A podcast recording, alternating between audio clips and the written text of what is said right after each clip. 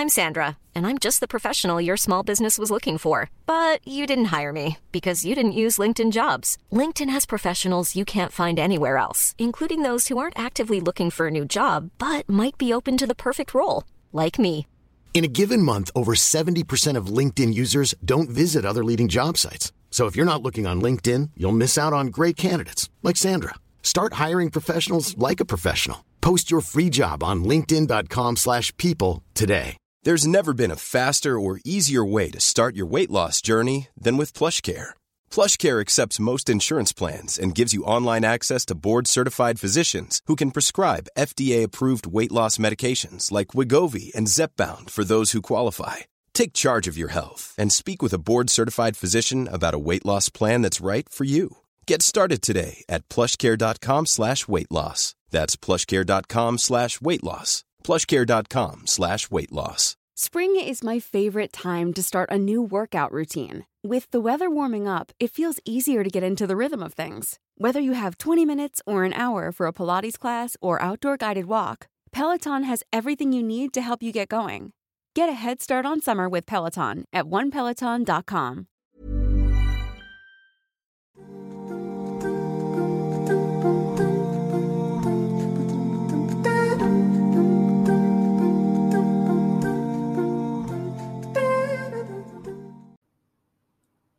Inshallah, if you found this podcast useful, please leave a review so others can find out about it. Currently, this podcast is a one man band. I do produce and do everything on my own, but unfortunately, due to health issues, I'm going to have to reduce the frequency of the episodes that I'm creating. So, I really do need to hire some people to help me to produce the podcast and to really market it as well. Now, inshallah, you can help me and support me by doing dua, inshallah, for my health. And secondly, by donating. You can do that via the link in the podcast notes and also on my Linktree bio, which is Farhat underscore UK. It's on my Instagram bio as well. Your donations will help me cover production and overhead costs, and you'll be part of this amazing work, helping me to grow the Smart Muslim podcast to another level so that we can reach more people, educating and sharing this beautiful deen, Islam. I'm tremendously honored and blessed to have a community of people who value what I do. So, again, thank you so much for your duas, reviews, and donations. Bismillah, Alhamdulillah, wassalatu wassalam ala Rasulillah. Dear brothers and sisters, Assalamu alaikum wa rahmatullahi wa barakatuh, and welcome to this Ilm Feed podcast episode. I'm your host, Fatima Barkatulla, and today I have a lovely guest with me. Uh, I'm going to introduce her in a moment. She is Farhat Amin. She's an author and host of the podcast Smart Muslima. She shares life advice via her website, smartmuslima.com, which, inshallah, is there to help women achieve confidence in their faith. Her aim is to equip women with practical Islamic solutions to the challenges they face. And she says that many single Muslimas are finding it difficult to get married. And so, in her new book, Smart Single Muslima, she explores the ideas that are creating this problem in Muslim communities. Uh, and here's her book. I'm going to say salam to Sister Farhat now. Assalamu alaikum. Sister Farhat. Alaikum assalam, Fatima. How are you? Alhamdulillah, Alhamdulillah. Uh, I've got your book here. I've been reading it. Alhamdulillah. Uh, before we start talking about it, I just wanted to thank you because I just realized that you were the lady behind Muslim stickers.com, Yeah. was it? That's it. Yeah. Yeah, it was like the Muslim sticker company. I, Yeah. I I had that about. I started that about ten years ago, and my yeah, and I was a customer. I was an avid customer, Oh, especially when all my kids were like they're all teenagers now, but most of them. Uh, but when they were especially like primary school age, you know, Mm-hmm. I found them indispensable. Oh, alhamdulillah. That's good. So it was uh, so yeah, it was uh, it was an idea I came up with um whilst I was doing my teaching. I, I just thought, you know, as Muslims Mm. are kind of missing a trick here as Boz, the stickers. I was surprised by the power of stickers. To be honest, you know, you could get Yeah. them to do anything to get a sticker, and Good I thought if we can, yeah, if we can Mm. have some kind of Islamic, encourage them to learn Quran through stickers, you know, good behavior Mm-hmm. stickers. And yeah, and because at that time there wasn't a lot out there, you know, maybe 10 years Yeah. ago. And I think also then like the Eid decorations, the Ramadan decorations, I never, the intention was never to emulate non Muslims, but to make it more fun and like memorable, inshallah. Yeah, definitely. I mean, I remember our Eids when we were younger were very, they were lovely, they were blessed, you know. Uh, but then Christmas would Christmas would come round, and then uh, you know you'd be like, okay, so this is how you have a party, you know, like, and and um, I think we've our generation has kept that with us, haven't we? Yeah, and um, yeah. we want to sort of create that kind of same buzz or a buzz around Eid, which is which is a good thing. You know? That's right, and it's you know our children. I think for when we're raising our kids in in the West, I think there's mo- a slightly more pressure on us as parents to do more to to really um, encourage them and motivate them to want to follow Islam because the society that they're living in is kind of telling them to no, you don't need to be so Muslim and and maybe Islam and religion is slightly more backward, whereas you know what we're doing is so much more fun and exciting. So we have that challenge, and we really want to help our kids to to just have confidence in their in their deen and feel yeah, I'm proud to be Muslim, inshallah. Yeah, and have halal fun, right? Halal fun. Yes, that's what, exactly. that's what it's all about. So, Sister Farhat, your book, Smart Single Muslimah, very important topic. I mean, you're not a single Muslimah, right? No. um but what so so i was going to ask you like in the in the introduction which i absolutely loved um you said you very accurately identified capitalism liberalism and feminism as key ideologies if you like that are affecting the way women see themselves today right? And the, and womanhood today affecting womanhood today.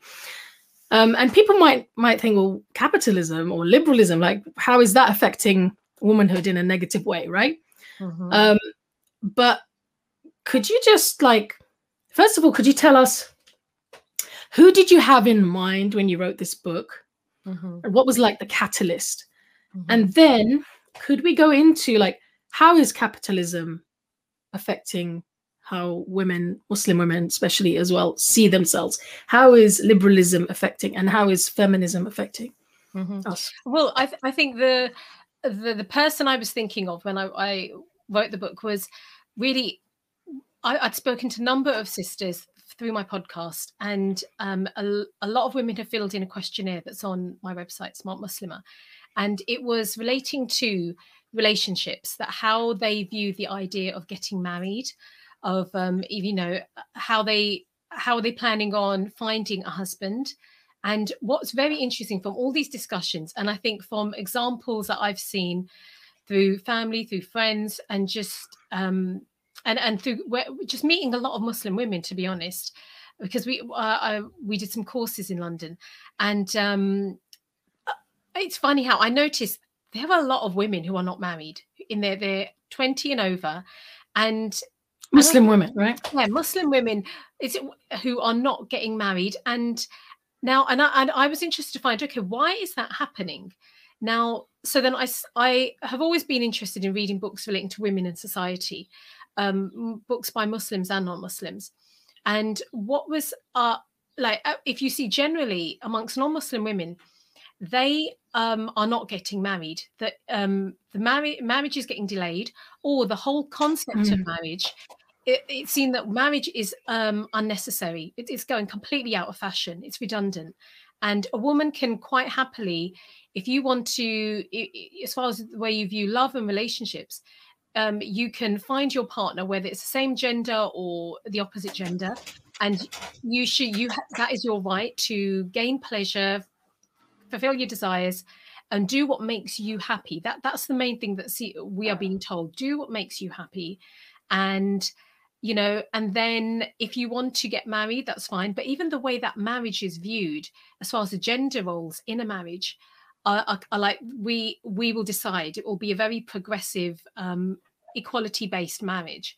And so now inevitably for muslim women we are living in in in, in the west and we're being affected by those ideas and that you see our you know young muslim women are delaying marriage. They um, even the idea marriage is seen as well if i get married i'm going to lose my freedom. You know i'm i'm going to what am i going to gain? What is marriage going to give me it's just going to be a, a bunch of responsibilities i'm going to kind of be under the the control of a man now or his family even the whole a muslim marriage is is has got really bad press now and girls are thinking i don't i'm it was really weird girls are fearful of getting married you know fearful of this of a sunnah act and I, I that mm. these were all the things that kind of led. To, I wanted to know. Well, okay, what advice are you know first what advice are would you get from your average marriage guidance or so i was reading a lot of marriage guidance books or even advice mm. to single women like there's books like get the guy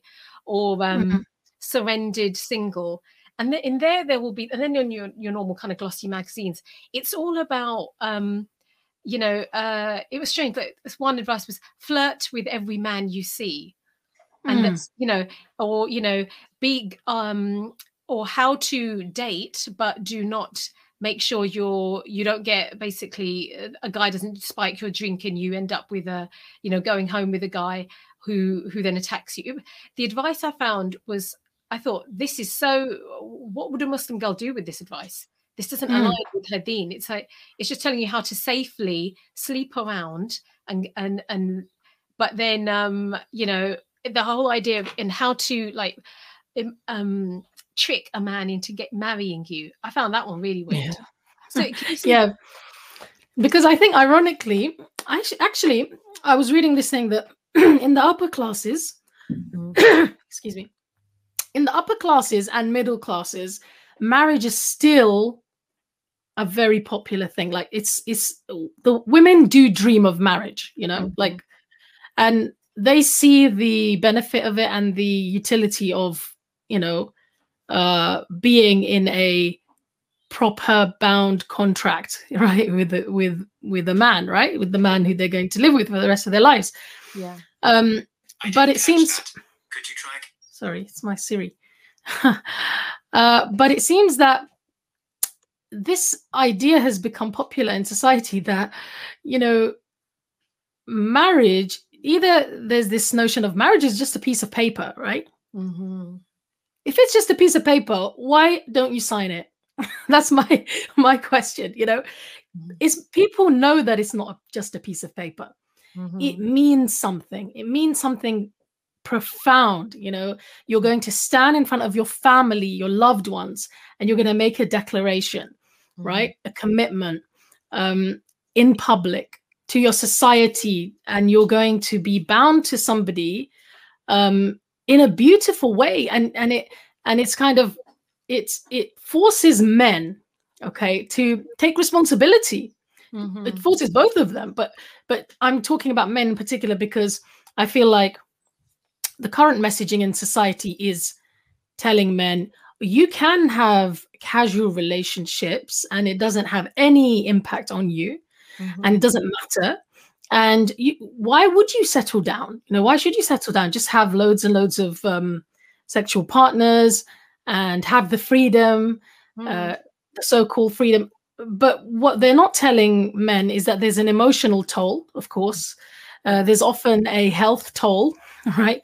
Um, a psychological toll uh, and also a real toll on their life because you know you only get a certain number of chances to really find somebody to settle down with right mm-hmm. um, in a lifetime and uh, i think a lot of women and men are missing that you know yes. in, in the wider society i mean yeah um I think you you you mm. really hit the nail on the head that this is the it's like this is the liberal lie that is told to yeah. young people that uh, and it's pushed in popular culture and um, it the thing is that for many people that's the only world view they have when it comes to love and relationships because I think that's this is the only way you have to go on dates, you have to sleep around, you have to, to, Yeah. to get that guy, or you have to look very sexualized. That and but then you have it's interesting. No one is criticizing amongst again definitely amongst liberal progressives. No one will criticize that view. Okay, can you've got the kind of people people who have slightly more conservative views they will say that have you know criticize it a bit. However it, when it comes to liberals conservatives and um let people on there exactly the same. They all think Mm. that somehow you have to try it out before test it test a person out before you marry them. And that this even the idea of uh, not sleeping around being keeping yourself modest or keeping your um you know virginity th- that has now got it's th- that completely out of the window. But then as for mus the the problem we have in our communities is muslim. Now the reason why i'm not very i don't think it's such a big problem for men is that as we know age isn't um Mm. men can get married later. They don't have to think you know about children and childbearing. And and um so that's why Mm. I, also i don't know enough about men and i haven't read enough studied that subject enough to to mention them. But if we look at from, from a female experience she's been given the same messaging as far as you know you should study you should get your career you know marriage is something way off in the horizon because you need to be financially independent. You know you should uh, a man shouldn't be telling you what to do with your life. You know you you have total agency. That that's where now then the feminism comes into it that somehow we are being told that you don't even need a man you know and if you do choose a man he has to be um you know it's like uh, i've heard that statement that you should marry the man you should become the man you want to marry first. So Oh, you should so strong and independent. And then if you want to be- and and a very interesting book called um all the single ladies. It's by rebecca Traister. um and i Mm. read that and that is exactly that is the message given to she's given to, to she's an american lady and she said you have never had it single women have never had it better. You've got the world is your oyster. You can do whatever you want. And now men and husbands have become redundant in uh, I'm, I'm paraphrasing her. And so you should take all of that. So now what we need to stop and think as muslim women is is is that the that that view that paradigm that we're being given is that Mm. what Allah, does that is that what Allah says is that what we should you you, I, you notice um, people do like mental gym, gymnastics to try to fit islam and feminism together and that yeah that just islam allows women to get an education. Yes it does. Islam allows women to earn money. Yes it does. And you can uh, keep your money. That's that it does as well. But then allah has given us marriage as that's the way that we fulfill the love that we need and that's a way a halal Hmm. beautiful way to have a relationship with the opposite gender um and so we don't i think uh, my book is really it's not a criticism of any muslim woman who has started to believe that it's it's Mm. it's um uh, it's encouragement to think like to stop and pause and say you know if you're finding it difficult to get married could these alien ideas could they be one reason you know ha- have a think about that. You're not I'll, t- I'll tell you what i don't like and I, I don't know whether you've come across this that when muslim women can't get married the blame is put on them um that there must Mm. be something wrong with you. You you have become a feminist or you're too picky or uh, you, whatever. There's so many different uh, thing accusations thrown. And i think that that's not helpful. What does that achieve? It, it- you know it just makes someone feel like oh okay fine you're calling me a feminist? I'm going to be a feminist then. Yeah fine i'm going to go down that road even further. You know you Mm. can't handle confident women. It just turns into an argument between men and women.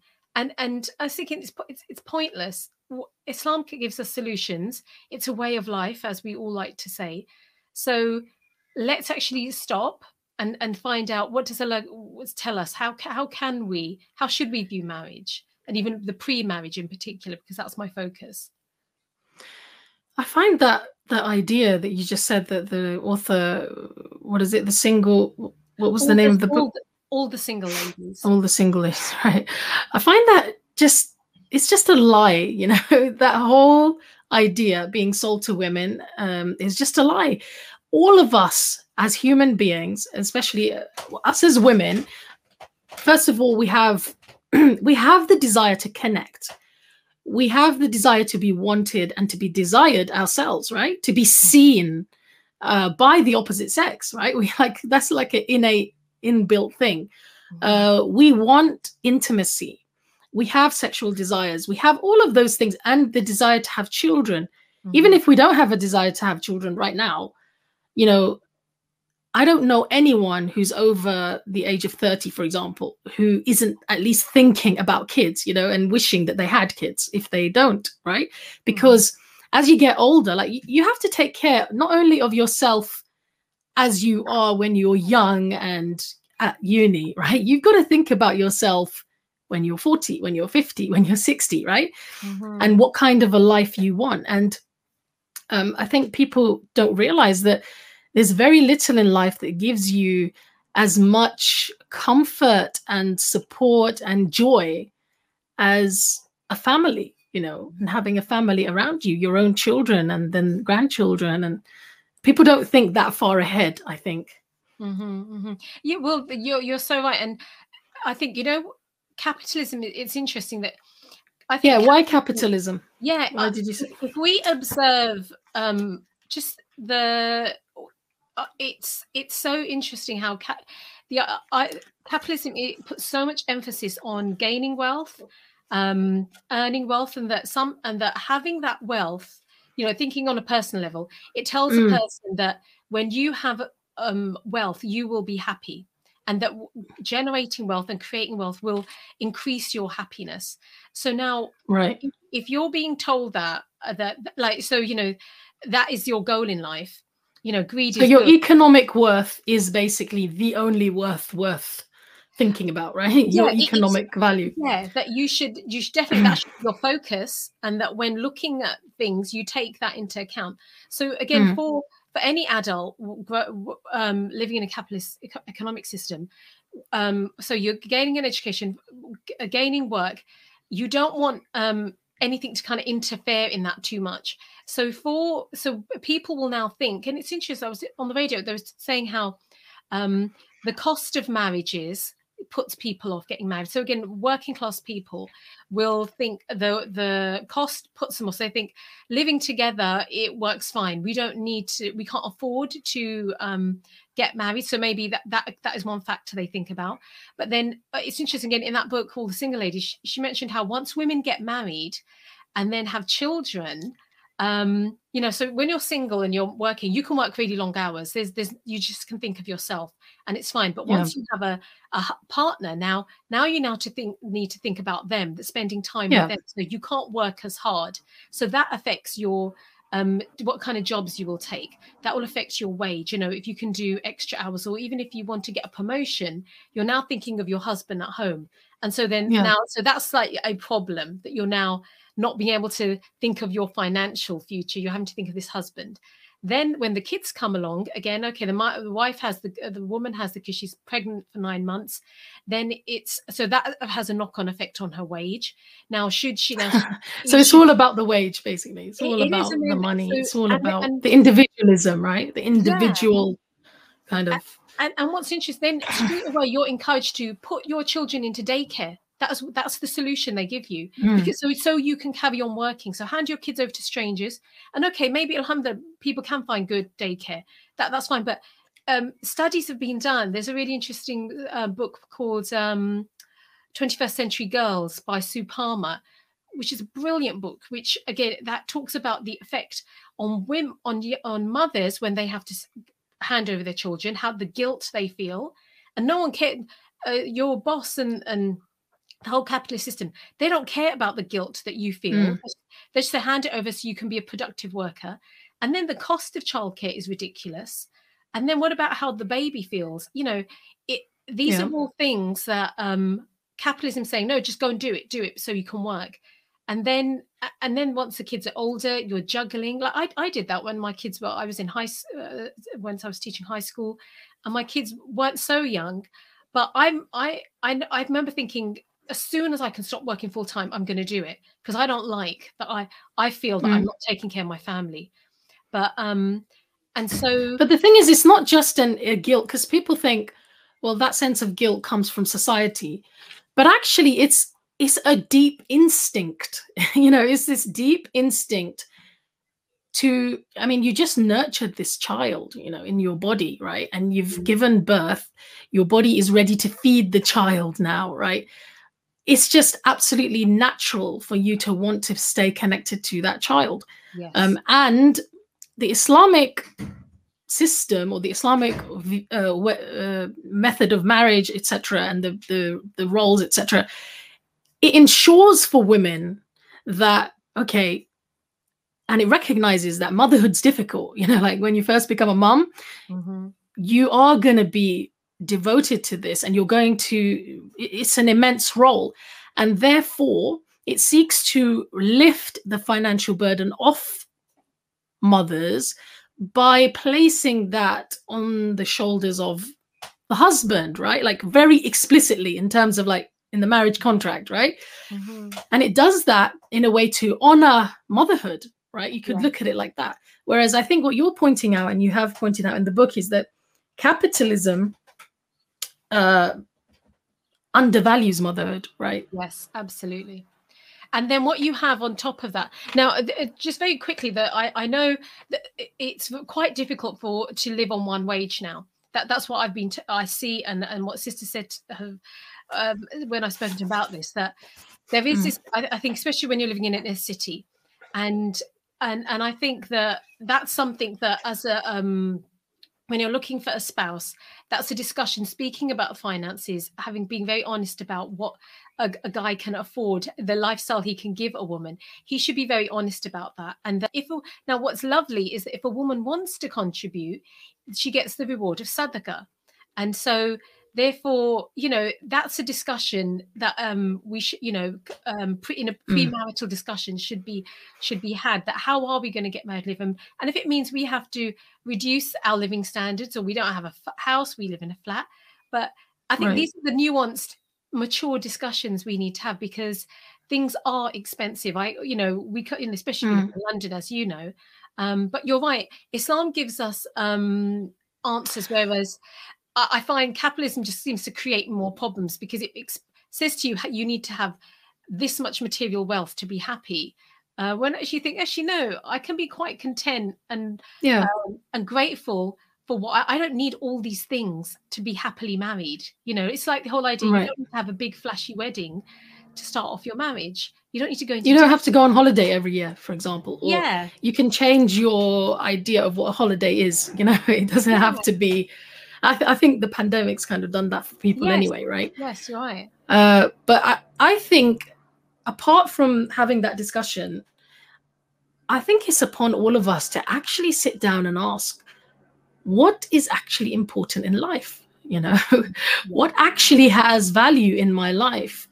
Um, is it what society or like what the movies or whatever are trying to portray to us as being a successful life? Mm-hmm. Or will I have to maybe choose a different path and prioritize what is really important? You know, so uh, like for example, in what you just described mm. earlier, uh, you know, the way that lady, she, um, uh, the author, she characterized basically getting married and having children as basically imp- Im- kind of impinging on a woman's uh, autonomy, right? Her individual success or whatever, right? It completely erases the value of raising another human being, the value of family, the va- the need that women have for that, you know. Yeah. And and and one of the things that I find quite funny actually sometimes is you would have thought that feminism, since it's trying to celebrate or it claims to want to elevate women, right? Mm-hmm. You would have thought that feminists would be championing motherhood, would be mm. praising motherhood and helping to make motherhood more valued in society. Be- since motherhood is something that only a woman can do. Do you know what I mean? It's like one of the yeah.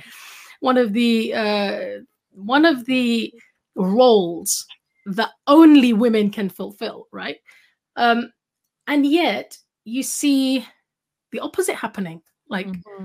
uh, I think you described in in the book like how, you know, in the 60s and 70s, there was a concerted effort to kind of devalue family life and motherhood and see them see these things that actually are you know things that women have invested in for centuries as just trashing them basically right? Yeah, yeah that's it. Well i know calling the home a, a comfortable concentration camp i think that was betty friedan Oh, who said that. And there's um i'd love to know how happy these women were in their own lives you know? The thing is Like- I, I I did quite a bit of research on her and and the thing is that it it's very interesting the, like for example Betty Friedan she was um an American. She she was a uh, she, she was quite, she was a, an intellectual and um Mm. It was a very like, what you notice it was from a very white middle class perspective you know that a lot of these women but they they had a, a particular you know like even mary wollstonecraft it's interesting she went through she's seen as like the, the mother of feminism. Um her father did he he stole her inheritance and she was mistreated. And so you you see certain experiences Mm. that women went through. And and to be completely honest like for for women living in um you know the 19th century and the 21st century from a, uh, you know even if we look at their experience of christianity they were mistreated. They weren't given Mm. rights. Like they weren't allowed uh, the, you, go, you, the listeners will know this already about as far as education as far as yeah. uh, being able to inherit uh, being able to vote. You know they had to fight for these things. And yeah. like, um, giving credit where it's due. If it hadn't been for the feminist movement, s- the rights that women have now, living West, they wouldn't have got that. Whether it's you know working standards, I'm sure you've sort of seen that movie um, Nine to Five, where it shows how um sexist the boss were and how women could only be type you know secretaries. They were very limited as far as uh, in all areas of their, li- of their lives. So they had to fight and struggle to get these things. And the thing is that then what you can see is the net result when you make equality is like put on a pedestal that everything has to be equal between men and women. So we have it then turns into the the monster that we see into now where you you think okay unless I have everything that a man has so if men can be equally promiscuous I want to be that as well if you can have Mm. men looking at pornography then we're going to have male pornography as well. If we can have you know tinder for you know uh, men want to use women um like uh, uh, wendy Shalit said it actually that women are now treated like prostitutes. Wendy Shalit wrote book return to modesty where she critiqued the way women are treated especially when it comes to love and relationships and the expectation. And she said women are expected to behave like prostitute prostitutes but they're not actually given the payment she goes that that's what it's turned into it's basically it's worse than prostitution. Yeah and and you know in that um, sense. Mm. whereas it's interesting mary wollstonecraft said um, marriage is a form of legal prostitution. You just think it's it, it we just depend on what perspective come from but what was um if we just look at the the the the, the situation that we're in today is that so you're you were saying that motherhood is not um valued I I see capitalism and feminism have both created that environment. And as Mm. Muslim women uh, and Mus- Muslims, we need to rise above that and not just accept everything we are told as women. So just because feminism says we are we are the standard bearers for women's rights, so we should question that. Yeah, we don't let's just absorb this and think and and, and not critically analyze what they are telling us as far as this is the lifestyle we should adopt. And the thing is, it's not just us who's saying this. There, I, I've actually read articles by women who grew up, who were, you know, young women in the 60s and 70s, and they actually say we were sold a lie. We were sold a lie. We were told that we were part of the sexual revolution, but actually we we were just used and discarded, you know. And uh, there was one lady who I was reading her article. She was saying that, uh, you know, the whole sexual revolution was a disaster for women, you know. And she said that later on in life, that you know, she ended up not getting married, not having children, and you know, she really regrets it. And she, and I think you have an example of that in your book of a Muslim lady who, uh, obviously, she wasn't promiscuous, but yeah she seemed sh Muslim women are becoming affected by some of this i don't know if it's the messaging or if it's the social situation what would you put it down to because one of the chapters is uh, life without a family right mm-hmm. um, and it's a very powerful story um, in your book about uh, where a lady is telling her story about how mm. She feels that she ended up missing certain opportunities uh, to get married and settle down uh, because of the her own mindset at the time, right? Mm, yeah, I, Alhamdulillah, I think it was really. Um, she wrote this anonymously, so and I because I think mm. it's, it's something that people will uh, admit openly because you don't want to come across as like you're some kind of sad case or some lonely yeah. woman who regrets um, putting career in front of family. And the thing is that it's you know i i think i've heard this many times from a number of women, young women who i think it's they uh, and I, I genuinely don't think it's their fault. It's when you're from high school to college to university it's just that is what we are taught. I'm thinking i was exactly like that. My dream had been to become a dentist because the pay would be amazing. That and you, you have this idea that okay i'm going, going to um, study i'm going to work and then i'm going to earn money and then some like magically like in i'm going to find this husband and he will accept mm. me or um you know he's going to let me carry be completely okay with me carrying on working and it's it's like a romantic fantasy. Very i think uh, very uh, popular culture has pushed that so much. I'm thinking of bollywood in particular. And the thing is that we are not no i at no point was i encouraged to to question that until I started to attend some Islamic events and started reading, mm. finding out what the counter narrative was to that that lifestyle and, and that's yeah. the thing that changed my views. And it's and but the problem i think we have as a muslim community so these are uh, we've spoken about ideas that are um you know uh, are alien to islam affecting our thinking. But now in the muslim community w- not everyone i'm not going to generalize everyone but we see many examples of islamic marriages and muslim marriages being done wrong as in they're not following the quran and sunnah and so when young Muslim women are looking at, well, here's this freedom model. mm. Yeah, there's this that being path where I get to choose my husband. I can fall in love with him. I can carry on working. You know, very. It just seems amazing. And then I look at what the Muslim version is, and I don't like it. I'm going to have to marry someone I don't get. It's going to be arranged in that I don't even get to talk to him, or my parents just they'll they're looking at his occupation, his bank balance, his car, his house, as if that is all just they know the family and that's good enough. They're just thinking, I don't know if I want that because um, it doesn't seem like I'm going to be. I'm looking at my parents' marriage and they that they don't seem to be that happy. They just stay together because divorce was taboo. Or I'm hearing bad examples of, um, you know, Islamically minded guys who were very strict and very controlling and so they think I I'm not good. No, thank you. I don't think I want that. Mm. And so it's you know even like things like for example they let's say a girl uh, a woman finds a suitable uh, compatible guy, but he's the wrong race. He's African or he's Bengali or he's you know uh, Arab and I'm Pakistani. So therefore parents will say no, you're not marrying him. And you think mm. These are that's that another issue you raise in the book, right? Like yeah. racism and uh, colorism mm-hmm. and those kinds of issues. Um, you know, I find it quite hard to identify with uh, the kind of what you described in terms of uh, definitely like I went to a girls' school as well, and they were completely trying to get us to be career women, right? Mm-hmm. Um, but I always wanted to get married, you know, from a young age. I just, I think I, I was just too much of a romantic, you know, and I knew that that was the way to get romance. And um, yeah, so I, I was always thinking, well, I'd like to get married really young, and somehow I'll carry on studying as well. And and so what I did was I actually I got married when I was nineteen.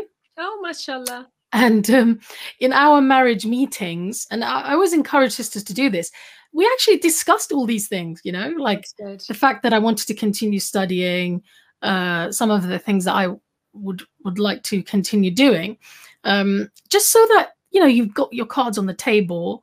Uh, the person who your prospective husband is, you know, he can actually, first of all, internalize it and realize, okay, this is going to be part of the package, you know, um, and that you can have a really honest conversation. So, I remember my husband asking me, you know, okay, but that he he really would support my Islamic studies, you know, because that's what I wanted to continue doing.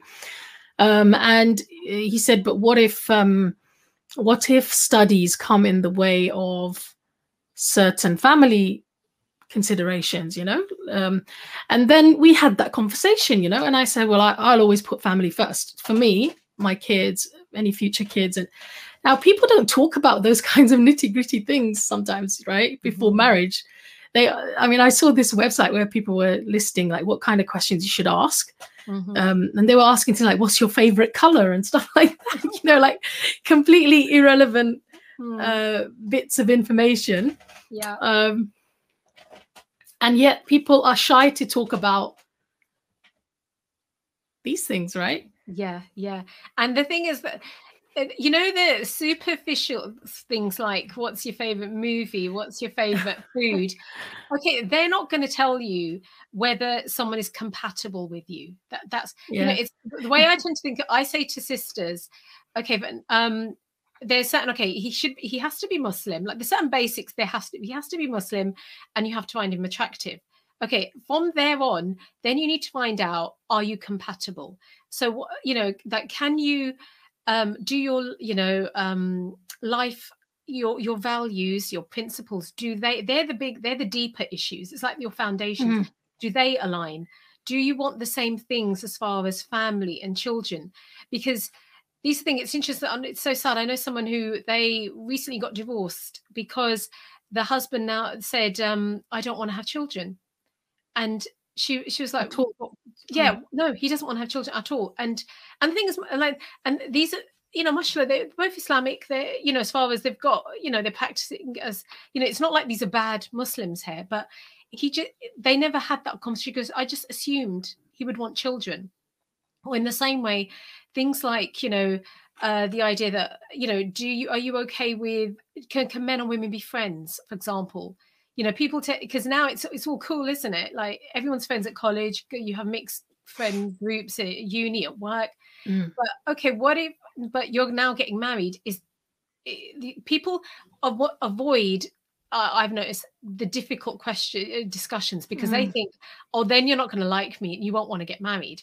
But you think, okay, so you're going to leave those difficult conversations once you are married, and then you're going to have a big row and realize it's all going to come out. Yeah, yeah, exactly. So Mm. please save yourself and this is the problem that we as a, a muslim divorcing the divorce rate is getting nearly equal to the divorce rate amongst non-muslims and that is really troubling in that and the divorces are happening in uh two year uh, up to two years and then divorce is going on that seems to be the so it's like the honeymoon period goes uh, finishes and then people really start to realize okay so this is who you are this is who i'm married to but these pre marriage questions, that is what you're trying to gauge. Who is this person?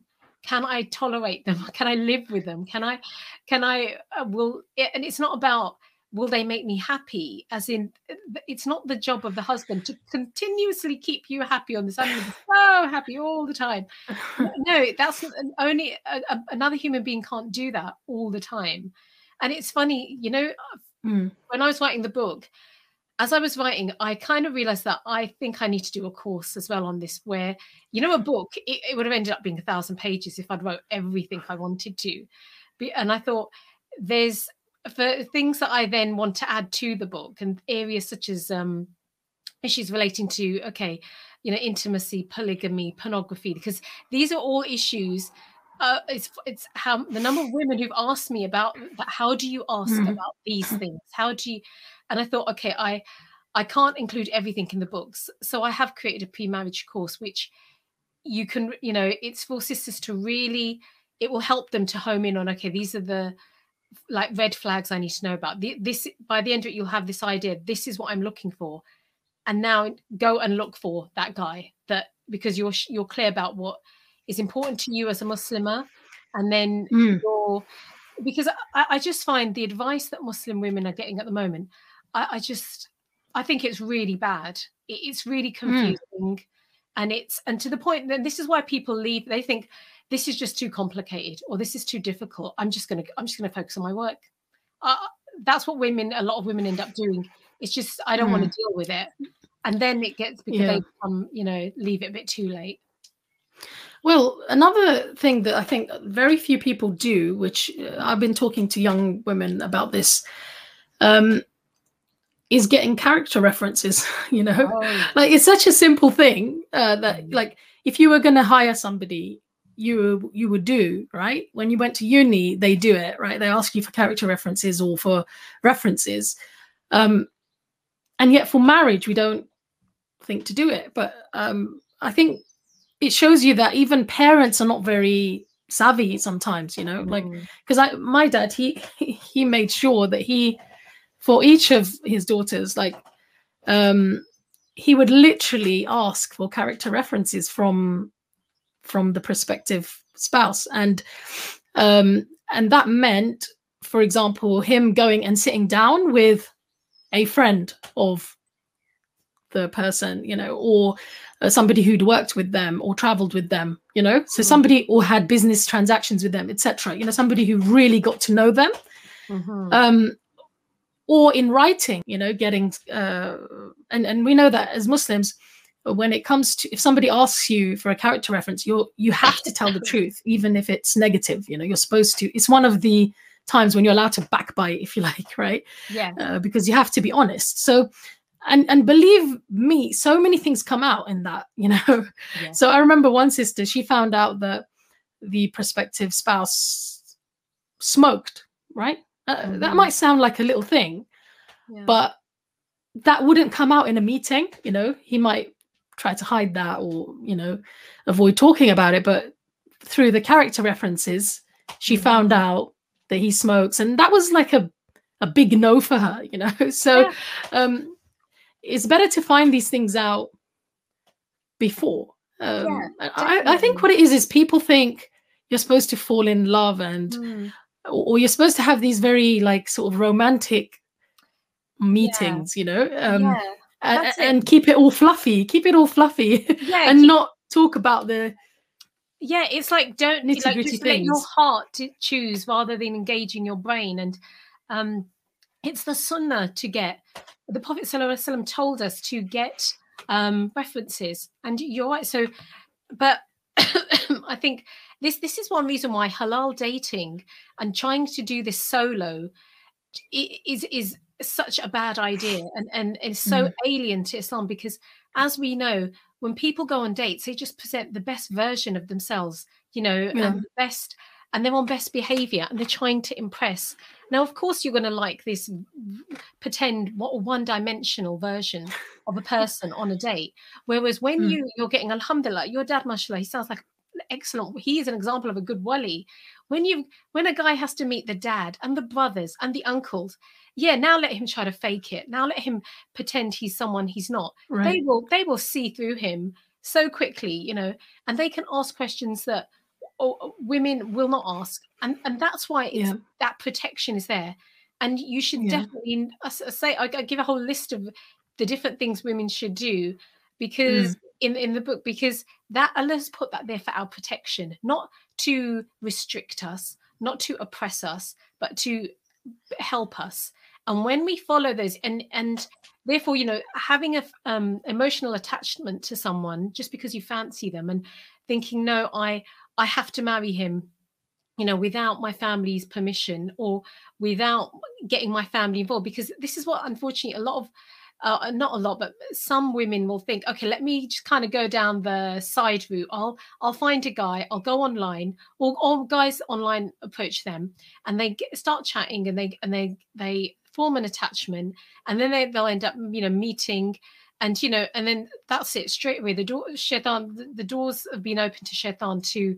totally mess you up and then they bring Mm. this guy to the family and say i want to marry him but you don't want once if your parents they notice and realize there's actually things wrong with him you've given your heart away to this guy. Already, yeah. You're Mm. irrational because your hormones have just gone crazy, and the dopamine's, you know, like d- d- Yeah. you know, not letting you your brain function properly, and and this and then you're like, no, I have to marry this guy, but that's the that's not the Islamic way to do it. When you get other objective people looking at uh, and judging a man, they will tell you the truth of him. That if he's good, then they'll tell you, and if the bad things about him that you're overlooking because you're slightly infatuated, they will point them out. And that's alhamdulillah, that's where you have to have your family involved in the whole process of getting married.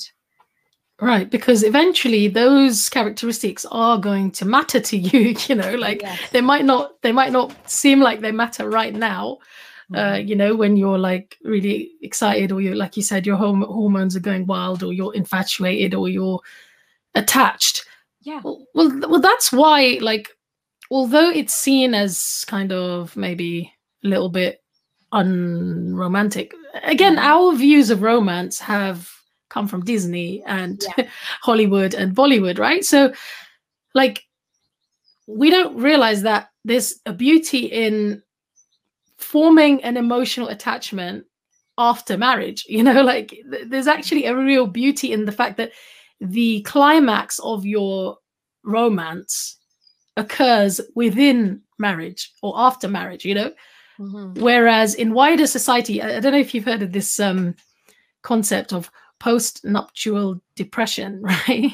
Which is No, I have yeah there was this article about post-nuptial depression. This lady she said uh, uh, the, the article was about the phenomenon of post-nuptial depression where because in, in wider society not in the muslim community in wider society because w- women and men they've already had relations they've had intimacy they've lived together they've done each other's laundry whatever right? When they get married it's like the next day is such a anticlimax you know Mhm. because everything's already been done outside of marriage right? So now it's like oh okay you know back to normal back to mundanity the, the mundane life you know everyday life. So so apparently people feel quite depressed uh, but what i was saying to a group of uh, teenage girls the other day is isn't it amazing that we actually have the best part of the romance after the wedding you know the Mhm. best part of your romantic story is after the wedding whereas in wider society the best has already gone you know Yeah. the high point has already gone so i think we need to reframe marriage and start talking to young people about marriage in a different way. And and sometimes we haven't been good at presenting it you know in the right way. Because a lot of the girls when i presented this for example they said to me wow i never really thought of it like that you know? And and they were actually feeling very positive about marriage. Um, other other young women have uh, contacted me after hearing some of my talks about marriage and motherhood etc and they said you know like we're so glad that we could hear somebody giving us that message because deep down i really wanted to just be a mum. Like ever Mm. since i was little i just wanted to be married and have kids and but i felt like i wasn't allowed to say that you know? So i do think sometimes we might be feeling like a, a lot of young young women have an anti-marriage attitude or are feeling negative about marriage but i think sometimes they feel they have to oh yeah. say certain things yeah. Yeah who wants to admit that they want to mm, be a mum and stay at home? That's what that's not a career that's not how Yeah. you know you're, you're just a stay at home mum and and that's it and because well you know- and, and and to be clear like you know stay at home doesn't just mean lying like sleeping all day you know it, yeah, it means building a home right like Yeah. building a family homemaking Yeah. um so that's what i mean like if we if we can reframe some of these things but it's you know one of the reasons though like i've uh, i know of and i've heard like women who are my mother's age um and generally some mothers will say to their daughters you make sure you go and get a job make sure you you have a crib just in case you get divorced. There, there's this just in case idea and that if he leaves you or you're you need to um have you know you need to have your money. Now I, I think the thing is it's actually I, I don't and and it's because of experience that they'll say that either you know um the men in the uh, husbands will you know they'll restrict you they will take your money they will and then even put in-laws into that that you have to put this confident independent front up so no one will mess around with you because i was messed around with or you know my Mm. in-laws took advantage of me. And the things now thi- this is a real problem that like the women wouldn't say this unless they had gone through this experience. You know our mothers and and the women the old you know the older generation they aren't anti-marriage either but it's where it's those bad experiences and so for example experiences of domestic violence and no one helping them experiences of abuse different type like I'm, i I know women have been abused and it was really hard to get out of those marriages so the thing is that i think uh, the muslim community needs to if girls are fearful of marriage or if muslim marriages have bad reputation that we cannot blame on non-muslims at all and i'm not that naive Hmm. I know Islam is perfect, and I and I know the beauty of all the laws that Allah gives relating to marriage. Um, but when we see in practice, I know and you know of the bad examples, and the Muslim community need to address that. And I think one, it starts by talking about it, and I'm sure there's a very good, a, a wonderful role that mus, um, masjids and scholars and people of knowledge they could really address this that's the way to then take away those fears that muslim women young muslim women have.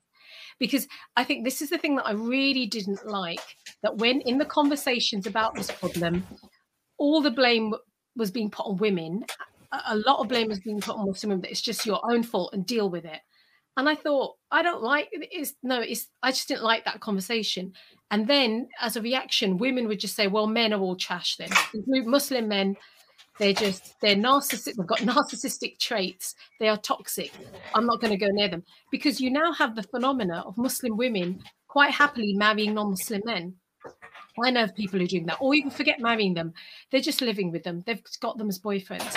Because they they would rather do that because that guy will let them do whatever they want. And i think at least i can i don't have someone trying to uh, micromanage me and judge me and control me. Really? So that is becoming very normal. And it's not an exaggeration. so so not not converts, but no muslim girls dating non-muslim boys at uni at college even at high school because they see they they're not impressed with the the muslim men that they're seeing. And the thing is in the families I, i'm not I, I i don't exaggerate this and i the parents can do absolutely nothing okay they can kick him out of the house well, you see, for, for me, that that's that's a deeper issue than just marriage. You know, that's a tarbiyah issue, like a ch- from very childhood, from first principles, from connection with God issue. You know, it's not. yeah Uh, I feel like absolutely it starts But- there, right? But can you see that that idea that the the liberal idea of a love what a, because every girl wants love, doesn't she? She wants companionship, and so it's thinking I'm going to take it that way uh, because um I don't like Yeah. what I'm seeing in the Muslim way. Yeah, but then I I do meet the girls who then regret it. You know. Yeah, you're right. They Um, will. You're right. yeah. Absolutely will. But the problem we've got is Mm. as a mus the thing is what i'm saying is and this is one reason why i wrote the book is as a community we need to address it just like we Right. need to address the racism and the colorism in our community the Yes. age, the ageism even you know that women get to a certain age and they're off the market woman's divorced. Mm, forget it. it's. Mm, it's not happening. She's single mother. Don't you you know just just stay at home sis. You know it's uh, all Okay, so with the- address it. Yeah we do have to address it. You're right. With the colorism and uh, racism like I- come like i do get girls actually sometimes contacting me and they say you know uh, my i want to marry somebody who's from a different culture and my parents won't let me right? Mhm. um and okay I- i'm going to tell you like i try to have a balanced approach to this okay because previously before i studied islamic studies i would have said uh oh that's just racist you know that's just Mhm. racist and you know parents need to open their minds and they just need to just accept this and there's absolutely no uh consideration of uh it's not about color i mean cultural background you know like Mhm. obviously color that's just completely shallow you know like yeah but uh when it comes to like um cultural background you know or country of origin and that sort of stuff. I would have dismissed that in the past, right? Um, but having studied uh, fiqh, uh, one of the things you do realize in uh, fiqh of marriage is that there's something called kufu, right, or mm-hmm. kafa'a, and it's basically the the idea of compatibility, right? Mm-hmm. And in uh, in fiqh, there is this consideration, I would say, yeah, that scholars have allowed families to have when it comes to marriage of compatibility. And that could be in various things, right? Mm-hmm. So, for example, I think you did mention some of those areas that, you know, like language, mm-hmm. um, social status. Well, that's a bit controversial, right? Social status. We could say in our times, maybe social status could be equated to education, maybe. I don't know, you know, because sometimes that that affects compatibility or it can affect compatibility um culture uh, and stuff like that right now so now i try to have like a bit more of a nuanced approach to it mm-hmm. and that is that of course you know racism is abhorrent and so is colorism that's just i think those are just like colonialist uh, kind of baggage right that we still have as muslims that we do need to eradicate However, if a family, for example, is asking their daughter, uh, we, we would like somebody who speaks our language, right? Mm-hmm. Or we want, obviously, like to the parents, I would say, you need to be more open minded now because, like, you've traveled thousands of miles away from your country, right? You're living in a new society now. The chances of finding somebody who is exactly from your village, right? Is like really, really low. Mm-hmm. So yeah, and you wake up, right? You know, you need to uh, embrace that actually your child's grown up in this country and this is like a new culture. It's a new identity in a way, right?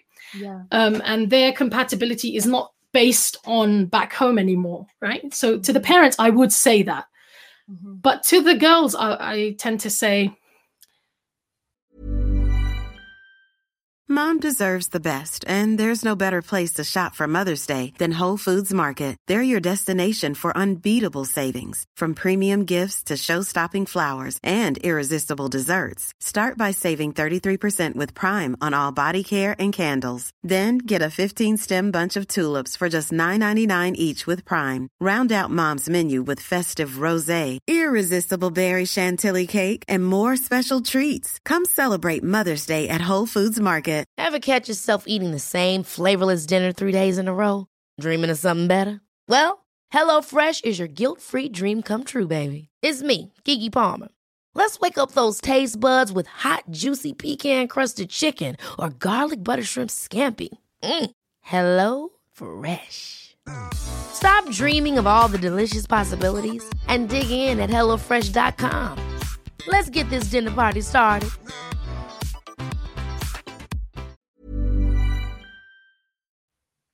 Your parents probably do have your best interests in mind, right?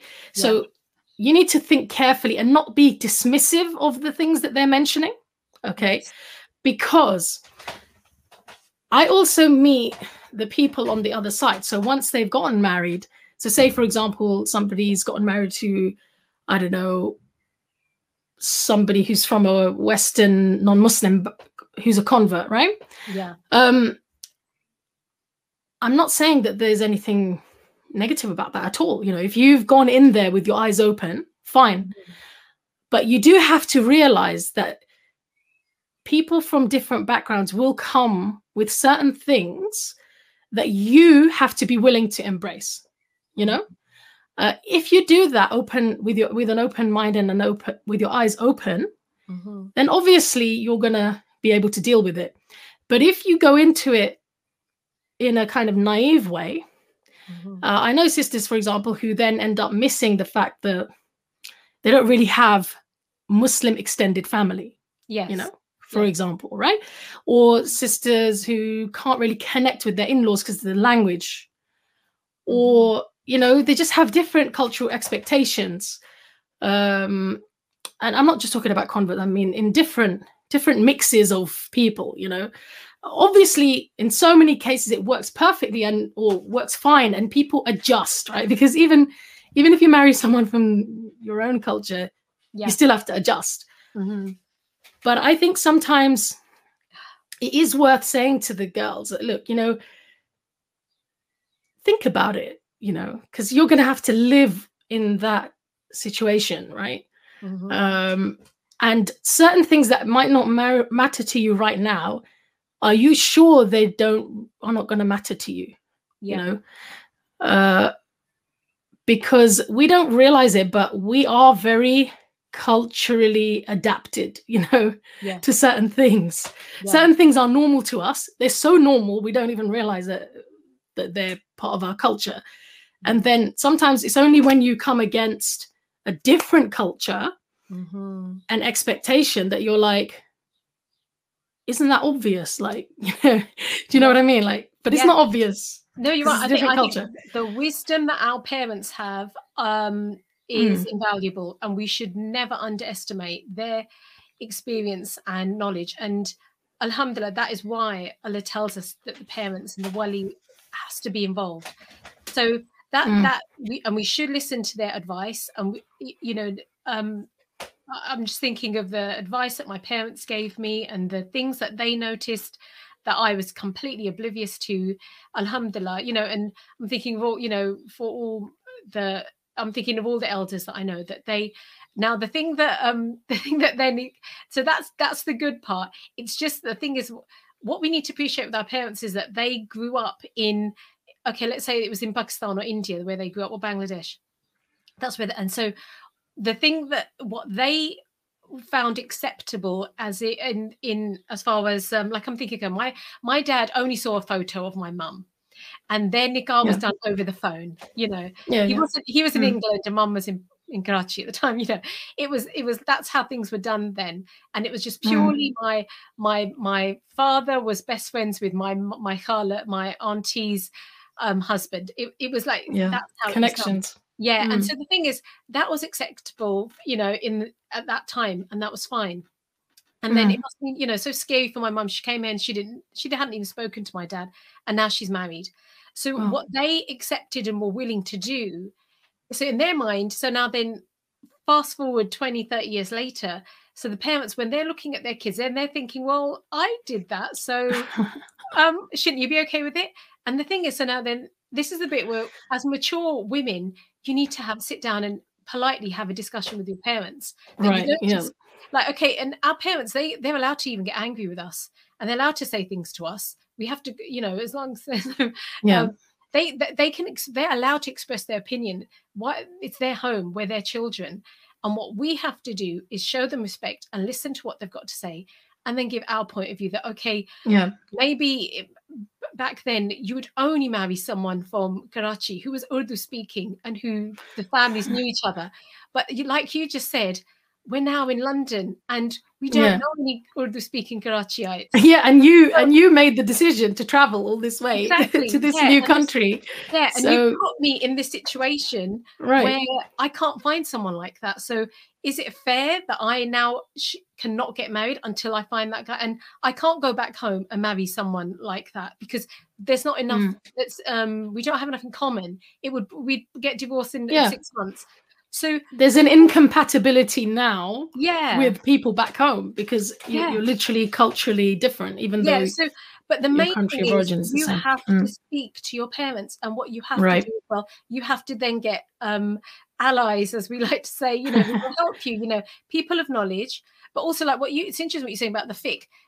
You we definitely have to gain knowledge about what does Allah say about marriage and what, Mm. these things that we don't know. So we that should be the starting point. We do dua, we gain knowledge, we have intelligent, mature, dis- calm discussions with our parents.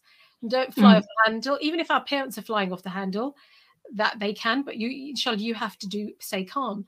And the thing is, people, do, um, we don't like go take the, you know, g- go behind their backs and do things. That's the worst thing you can do. Mm. I, what I have- negotiate basically right Yeah. negotiate that's it because you're saying you want to get married. You're mature. Okay, act mature then. Um, yeah you know negotiate maturely exactly so with them yeah if we, if we do that you can then and so then having discussions about race and culture because then this is the other thing you're right you need to be very honest if you are cultural if you need to have curry and roti and you know if, you, if there are things that you have to have or if you have Mm. to you like wearing particular types of clothes then be honest. And they say okay so then that means that's the kind of person i have to marry. And and what's wrong with being cultural when the cultural bits are permitted in islam? There's nothing. If you want someone Mm-hmm. who speaks urdu then marry someone who speaks urdu you know? What's wrong with that? But be yeah but also also remember that you're marrying into a family you know? Yes. I, I think that's what i mean like people don't always think about that aspect you know? Yeah. Like there is i mean i've got a multicultural family like Mhm. some of my siblings married other cultures and uh so i can see like different kind of dynamics And yeah one of the things that's really nice is for in-laws to be able to speak to their yeah you know uh, their children-in-law Mhm. sons and daughters-in-law naturally you know like yeah you'll be surprised at how much how important that feels to you Yeah, after marriage you know. Um so those kinds of things you know um i- i- it's just that don't be dismissive that's what i'm saying Yeah, don't be dismissive yeah. of In- that whole topic and say and label your parents as like you know xenophobic or something yeah and intolerant and things like it's that actually that they're thinking about the entire family usually you know they're thinking Yeah. about the whole kind of yeah some some parents are nat- are actually ignorant you know like they they that's true. literally do have Yeah, certain uh, it Pa- we are not perfect and our parents Mm. aren't perfect only allah is perfect and i think the other thing that we have to is if we can in the discussion say that can we uh, refer this back to the quran can we refer it back to the sunnah that if we're being un- if you think Mm. i'm being unreasonable as in i'm being hot-headed or eva- um, too quick in that i'm just taking an iron hadith that suits me and saying you know so allah's allowed no our parents cannot force their daughters to get married. Yes that's great. Mm. we um you know but then that can be stretched to say okay then can i marry my boyfriend? Why can't i marry my boyfriend? You know um you can't stop me from marrying my boyfriend let's say. But then your parents notice actually this boyfriend he's actually totally irresponsible. You know he smells of weed you know they you might not smell it i can. You know your brothers might be able to notice the smell. So these are the things that you're right do not dismiss the concerns that your parents have but then say can we agree that Yeah. Islam will be the arbiter inshallah yeah and the other harm from you know sisters who sometimes they they do decide okay i'm just going to find a sheikh who'll marry me off you Oh, know yes. and without a wali right um or appoint my own wali even though they've got their father but their father's against this marriage for example what one thing i found is in cases where that has happened sadly sometimes when that woman now has children right she's got married her parents she's not on talking terms with her parents. Yeah.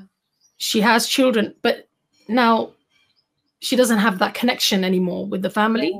Um and also the she's very vulnerable because now you know one of the things that kind of islam wants women to have is family on their side do you know what i mean? Like and now that her spouse knows that she's got no one hmm right she is more vulnerable do you see? Yeah. because now she doesn't have she doesn't have brothers or fathers or anyone to have her back right? So Mm. um unfortunately i think people realize these things later on you know when Yeah. when things are gone too far. Um jazakallah khairan uh sister farhat um is, is there anything you feel has been missed that we could Mm.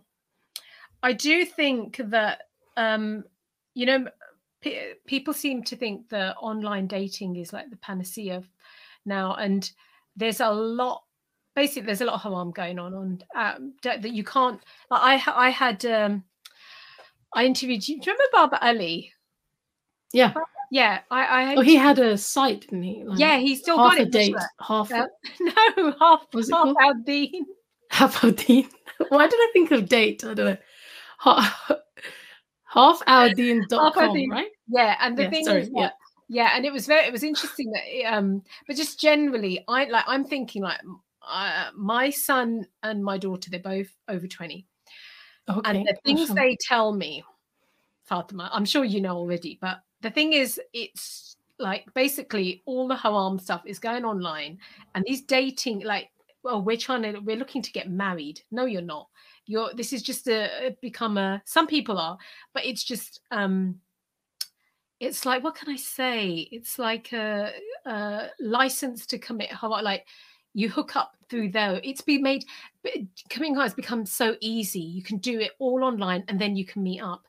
But these marriage apps, and what they're doing is that they are under the guise of marriage, but they're not. It's just like Tinder. That's what it basically is. Because, um, yeah. And but so, is it really like uh, when you say you know what dating? Do you mean like ending in haram Yeah, yeah. intimacy, or That you have well, okay. So, so the stuff like, for example, was it just like hanging out, Well, which is bad you- as well? But I mean, yeah so you message each other and it's not conversation like there's um it's just to find people online but then you're exchanging photos even just the conversations it it's done under the guise that we are looking to get married but actually all right. it, you're not and and that's the again this is the it's like it's a bit like you know modest fashion was never about hijab you know these marriage apps are not about nikah they're about you know very few some do get married but i just think that's being put because the problem that women they're saying where are these men? How do i find them? Where are they? My Mm. parents, unfortunately my parents don't know anyone with all you know their parents and then their parents saying you go and find him. They're saying Really? Wow. yeah like they're saying we don't know anyone. You're right we live in england. We don't know anyone anymore. We don't want to marry anyone but we, we don't have this massive community and so you just go and find um, the guy or the girl and they're going online and so for example you know i don't know if you read the chapter about desire to be desired it was experience Yeah. yeah and the thing is that okay her issue she was saying that it's because um she wasn't uh, stereotypically attractive but even it was the whole Can, can you explain the the situation for read for for viewers who, who haven't heard it about the lady? Oh, so so yeah, so there's a chapter where a sister describes it's called the chapter's called the desire to be desirable. And so she's in a situation where um okay, she's over 25 now. And like many Muslim women, she's was thinking, um, okay, her parents, they don't know anyone. They, they, she's asked them, can you find someone? They've said, no, we can't. They don't have a big circle of friends or, you know, to go to lots of family gatherings. And then add that on top of that, the whole COVID situation. So you're not so going to many social gatherings. So then she went online, thought, I'm, I'm going to try these um, so-called Muslim marriage apps that are there to help you find a spouse. Now, her experience was very that she basically felt like a product by the end of it, in that you have to take certain selfies, you have to present yourself in a certain way, you Mm. a description about yourself, so you're selling yourself. Selling yourself. Yeah, and then Mm. you put yourself out there in front of all of the world to see, and you are now getting likes. People, you know, they're judging you based on your looks and your description, but what they're doing, you know, they're just swiping and swiping, and what? And she stayed on there for a good while, and this was a very famous, uh, well-known Muslim app, and she basically said the whole experience made her feel so um unwanted undesirable because Oh. you know it was you- you're being judged that someone can't even be bothered to message you you know they're just or they it's literally superficial, right? Like so and and it was now i had never Oh. gone through that experience but reading that it just made me feel so it was so dehumanizing i thought that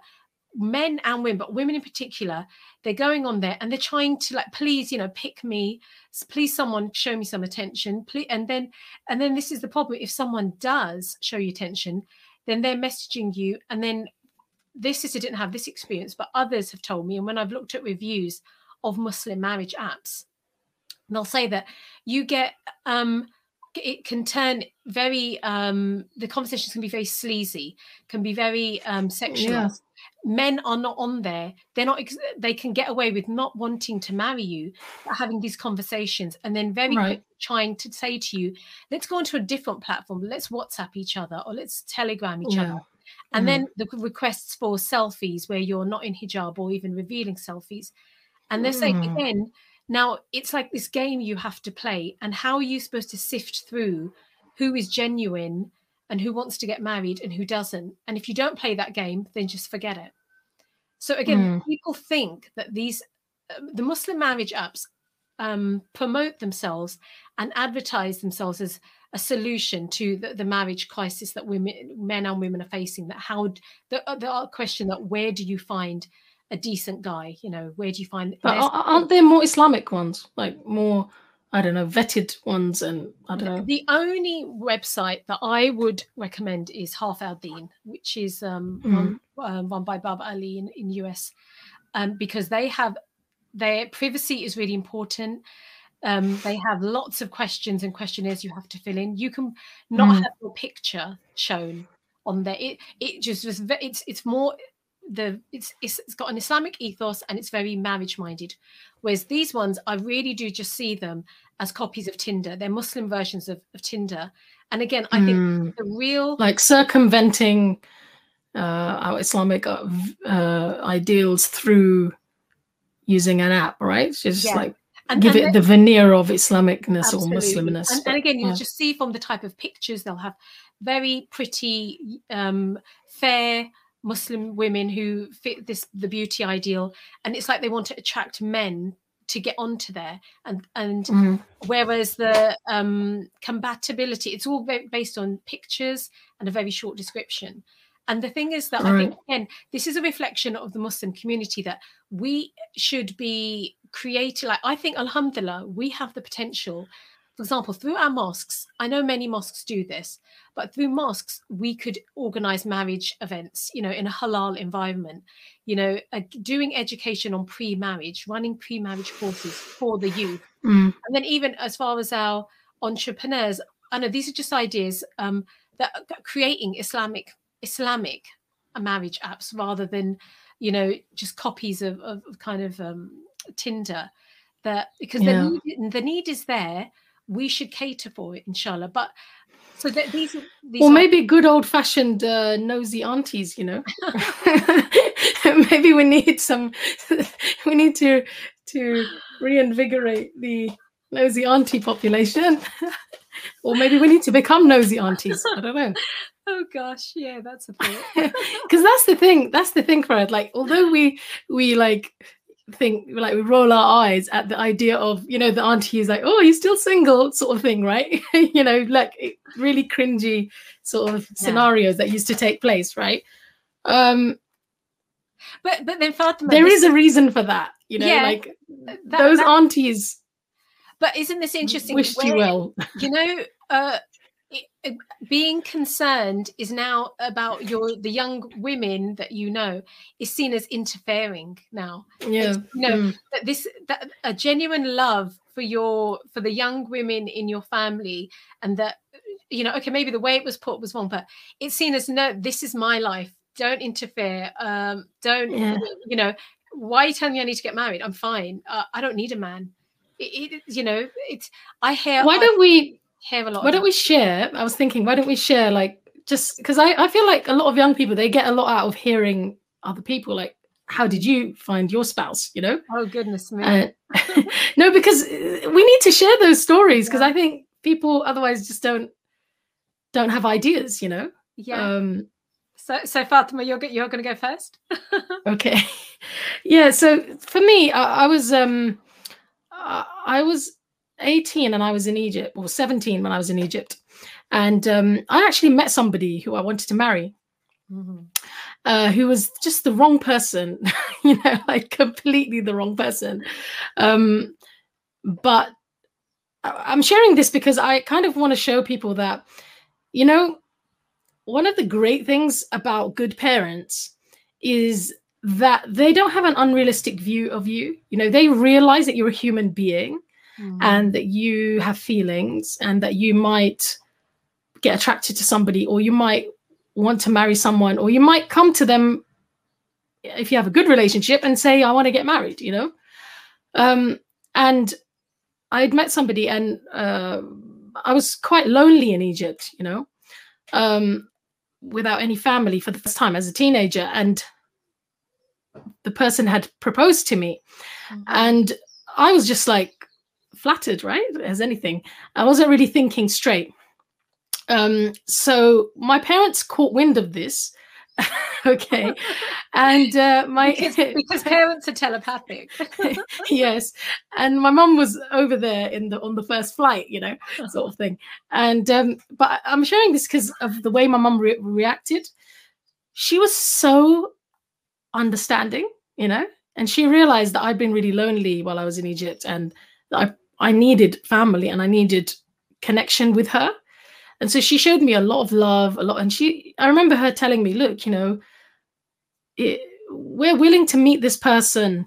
Let's go and meet him. Let's go and meet his family. And so the fact that she was willing to even consider mm. meant that I felt really good about that, that, that my parents respect me, even though I was 16 or 17, right? Which mm. I don't think I would have been as understanding with my kids, to be honest, you know. but my mom was like really understanding about it. And she said, look, your future is bright. We we care about you. We want, we're going to help you find somebody who's just going to be perfect for you, you know. So th- I felt really good about that. And when I met him with my mom, uh, I realized he was the wrong person, you know, uh-huh. like it almost reminded me of what my identity really was. And, you know, he wasn't really practicing the way that that my family is, you know, and just having my mom there kind of took the rose tinted glasses yeah. away, you know. so, and I sometimes share that with my, with parents and say, look, my mom, she never allowed that incident or that kind of to hang over me. Do you know what I mean? Like she didn't allow it to be like a negative thing. In fact, if anything, she she she just left it, and then it kind of I just myself realized this wasn't right. You know, uh, this this wasn't the right person. And then when I got back to UK after studying there, my parents just realized she should get married. You know, because she wants to, and we should be helping her. So mm-hmm. uh, there was a very nice lady uh, she's an author. Actually, she passed away. May Allah um, have mercy on her. Her name is Jamal Nisa. She wrote um, some tafsir books, uh, mashallah. She uh, happened to know my husband's family and my family, and she just arranged for our families to meet one day. And my mom tricked me. She didn't tell me that they were coming to see me for marriage. And she said, "We're going to the we're going to Regent's Park Mosque." So we went to Regent's Park Mosque and I saw this brother, okay, and his and a, a lady, and they're like looking at me from far, and I'm just like, I really want to attend this lecture by it was Siraj Wahhaj, you know, he was oh, in town, wow, and yeah, yeah, and I was just 18 at the time, and um, and but they were looking at me a bit too intensely, so. And my mom was like, uh, Fatima, come and meet this auntie. Right? so so we're we're standing there in Regent's Park Mosque, the foyer, you know, the massive foyer, and yeah, yeah. And then I started thinking, why is my mom want getting me to meet these people, right? And like, a, there's a brother as well, right? My mom doesn't usually do that, so. But I was just, and I was a bit rude as well. I was like, no, I have to go. Oh, Assalamu alaikum, auntie, yeah, you know, sort of thing. Uh-huh. And then I uh-huh. just went down to the talk. And um, while I was sitting there listening to Siraj Wahhaj, I was like, that was really weird. Oh my God. My mom, I'm sure I've just been viewed, you know, I've just been uh-huh. viewed by somebody. But my that's how my mom used to do it. Like she actually liked having like a external meeting mm-hmm. where the mm-hmm. families just kind of meet in passing initially so that there's no kind of pressure, right? Mm-hmm. And then either family could follow up. Do you see? Right? Mm-hmm. Yes. Uh, and then that's what happened. And they came around and we would go around and Oh, alhamdulillah. Yeah. So alhamdulillah. Yeah. Sorry, that was my long story. No, that was lovely. I love hearing the stories. oh, yeah. alhamdulillah. I know it just that that sounds nice and simple, isn't it? It's uh yeah.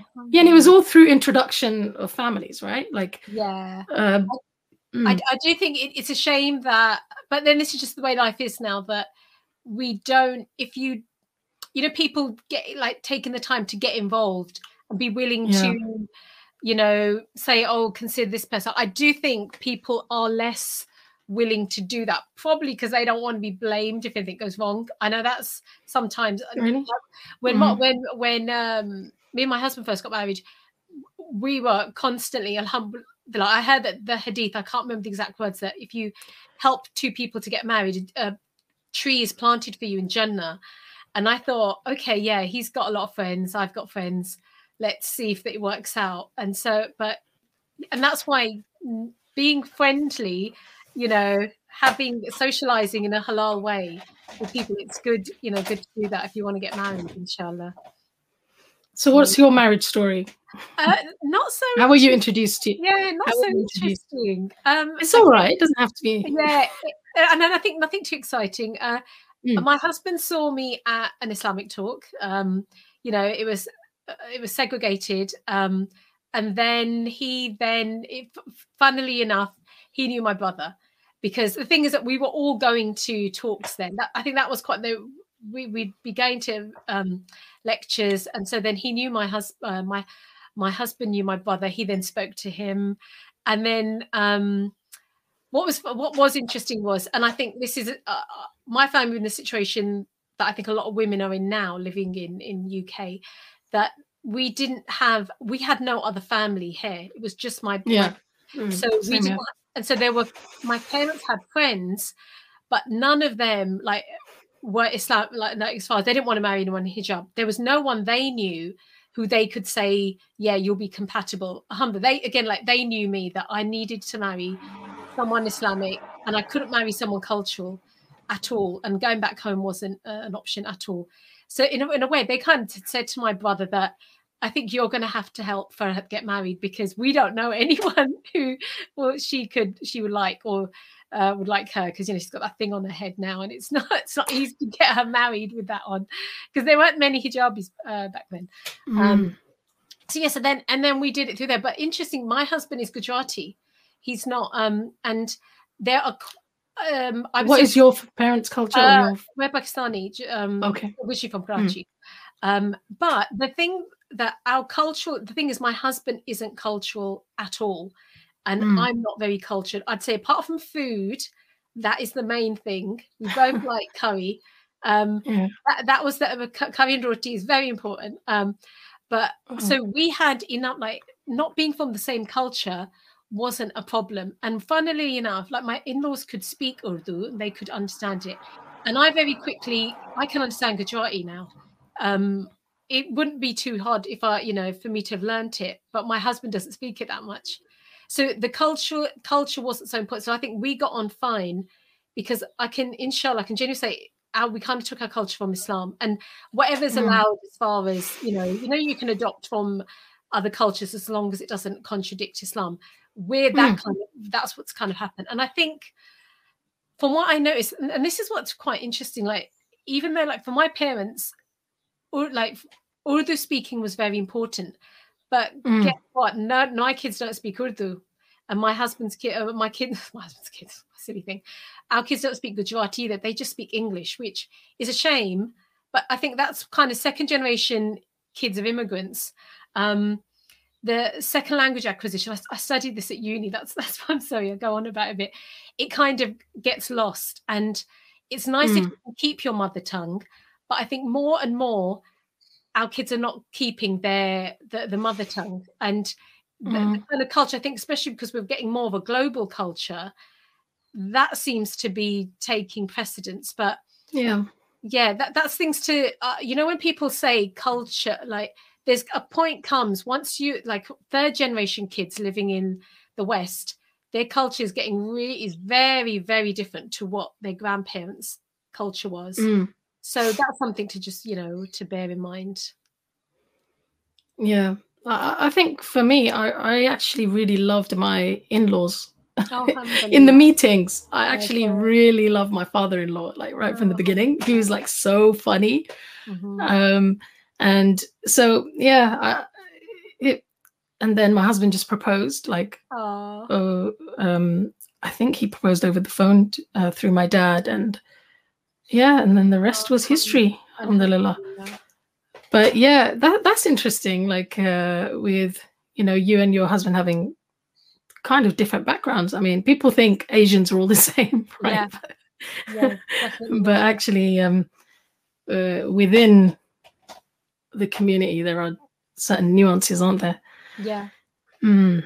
So was that ever an ever an issue? Do you think, or Um, were well, you both funnily quite? enough, uh, um, people did say, "Oh, it's not going to work out because um, you're Gujarati and she's Pakistani," uh, and you know. vi- Um, but what's funny, I think my parents were more okay because, you know, I um, because originally they were from India and they they, they were Hmm. And they moved. So my dad didn't have a, a problem with him being um, Indian because uh, he, he'd lived in Delhi himself. But I think so. I'll be honest, that wasn't a big deal. I think it did Yeah. boil down to um, my husband's character and personality. That if my dad hadn't, one he he knew I had to marry someone Islamic, so he ticked that box. But if my dad hadn't got on with him, he literally would have kicked him out the door. He was, you know, he's that blunt. But he really, he just Yeah. really liked him, and he thought, yeah, he's nice. And then also because my brother knew him, that was where the reference Hmm. came, and that he, Yeah, that we did. The families met, and my husband used to come to see my family, and it's fun, like seeing him playing with my niece. Like, not every guy will just pick up a baby and start playing. Mm. And so you have. This is again the advice I give to sisters in the book that you take your time and you see them in different environments. different environments. Yeah. And, they, and that is how someone reveals their character. You know, and the way they speak to their own mom, for example, Oh, the way yeah. they, you know, like, uh, yeah, absolutely, who their friends are, all of Oh, that. yeah yeah that's it. And so that's it. So again the importance of family and you really just need to gauge um you know and even going i would suggest the families all going out to dinner see how they treat the waiter you know? It's different it's things like that like they'll treat you okay because if they want to marry you they'll they'll treat you however you they think you like. But um when they're in front of other people and they're being slightly tested and their patience is being tested and they're you know Mm. and does it it's just thing no one can act and pretend for an extended period of time that long. Mm. yeah so alhamdulillah get, getting and again getting the men in your family and if for example let's say you don't have i'm sure you know let's say you don't have brothers but getting your cousins maybe you know th- there's always ways to get other people involved who you trust and whose judgment you trust um because that's you know again we, we can't just go on our own judgment we we can make mistakes and that, that's alhamdulillah that that's and, and of course do dua and do istikhara they are you have to do those two Definitely, definitely. Jazakallah khairan, Sister Farhat. I think that's a good, good place for us to uh, end the discussion. Yeah Um, I've really enjoyed our discussion. I feel like I Oh. could talk to you forever. we should, we should have uh, further discussions, inshallah, Yeah, about Uh, these topics.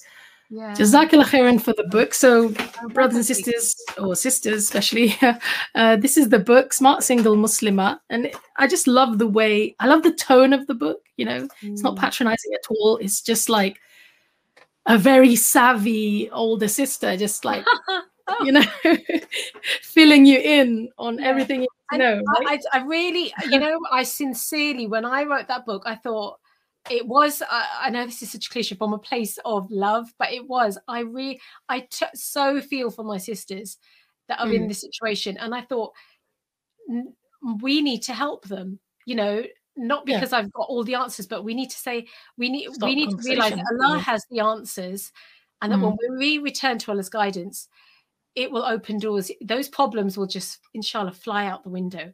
And I, I would just like to say there is a chapter on how to deal with disappointment, because potentially that we, we have to be completely honest. Potentially, you you could not get married, and that's and so that. But then Allah also gives us a way to deal with challenges and disappointment Mm. uh, because I know women who have reached that age where they're thinking, and it's easy to lose hope. So I thought I have to include that because we are not, um, you know, again, w- w- life isn't a rom com. There isn't always going to be that version of happily ever after. There are Yeah. many versions of happily ever after. Um, Yes. So I, I why I had to include that as well. Yeah, I think that's important, and I and I hope that brother, that sisters who are listening, they realize that, because you know sometimes sisters say, well, you know, not everyone is going to get married or whatever, right? Uh, the point is that first of all, we don't want that to be the norm. you know, we, we don't want that to become the norm, right? Um, and so it's not to say that people who uh, who end up not getting married have got some kind of blighted life or something. No, I mean mm. they can. There's so much, you know, so many ways to find meaning and purpose and family and love. You know, in other ways. It's it's not you know looking down on anyone. Yeah. But the point is that we also want to tell young women the truth, you know, about uh, exactly. uh, certain things that are really like that allow you to experience the full range of womanhood, right? The full range of experiences of womanhood. And being a wife and being a mother are very important parts of that. So, mm. Jazakallah khairan, um, Sister Farhat. And inshallah, I will say salam to you now. Assalamu alaikum. Wa alaikum assalam. So, Jazakumullah khairan, uh, brothers and sisters. I hope you really enjoyed and benefited from that discussion and our little stories that we shared as well. Um, inshallah, please do like this video. Please share it. Tell other people about the Ilmfeed podcast.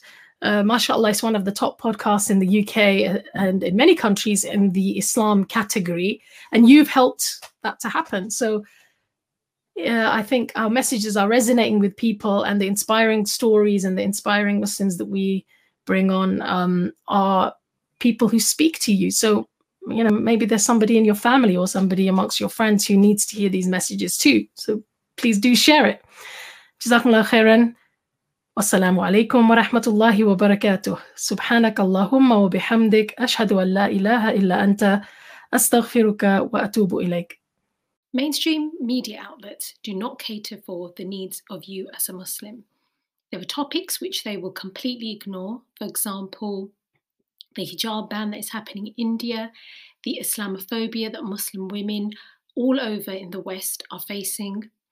They don't even report Palestine or Syria in a balanced manner. So, through my podcast and my YouTube channel, I discuss the topics specifically related to Muslim women that Muslim media sometimes as well, particular mainstream popular culture, will not discuss. Topics like critiquing feminism, topics such as the number of hijab bans, niqab bans that are happening in India, in France, in Canada. These are challenges that Muslim women are facing. And I'm going to keep continuing to shine a light on these topics. So, inshallah, I would love your help and support in continuing to create this content for Muslim women, which is challenging the very negative Islamophobic narrative that we are being given. I think as a Muslim creator, we should be producing content that is Islamic, that is well researched, and provides hope to Muslim women and men that as Muslims, when we see an evil, we can change it with our hand, we can speak about it, or we can hate it in our heart. And I think some of us are able to create videos and podcasts, and others who are not able to do that, like yourself, you can support that work as well and gain in the reward, inshallah, by contributing and supporting to my Patreon page. The link is in the description below. Inshallah, may Allah reward you and please do the dua for all the Muslims around the world that we can continue to challenge this Islamophobic narrative, but always remember that Allah is with the righteous. Mom deserves the best, and there's no better place to shop for Mother's Day than Whole Foods Market. They're your destination for unbeatable savings, from premium gifts to show-stopping flowers and irresistible desserts. Start by saving 33% with Prime on all body care and candles. Then get a 15-stem bunch of tulips for just $9.99 each with Prime. Round out Mom's menu with festive rosé, irresistible berry chantilly cake, and more special treats. Come celebrate Mother's Day at Whole Foods Market. Hold up. What was that? Boring. No flavor. That was as bad as those leftovers you ate all week. Keke Palmer here, and it's time to say hello to something fresh and guilt-free. Hello Fresh. Jazz up dinner with pecan-crusted chicken or garlic butter shrimp scampi. Now that's music to my mouth. Hello Fresh. Let's get this dinner party started. Discover all the delicious possibilities at hellofresh.com. Hi, I'm Daniel, founder of Pretty Litter. Cats and cat owners deserve better than any old fashioned litter. That's why I teamed up with scientists and veterinarians to create Pretty Litter. Its innovative crystal formula has superior odor control and weighs up to 80% less than clay litter. Pretty Litter even monitors health by changing colors to help detect early signs of potential illness. It's the world's smartest kitty litter. Go to prettylitter.com and use code ACAST for 20% off your first order and a free cat toy. Terms and conditions apply. See site for details.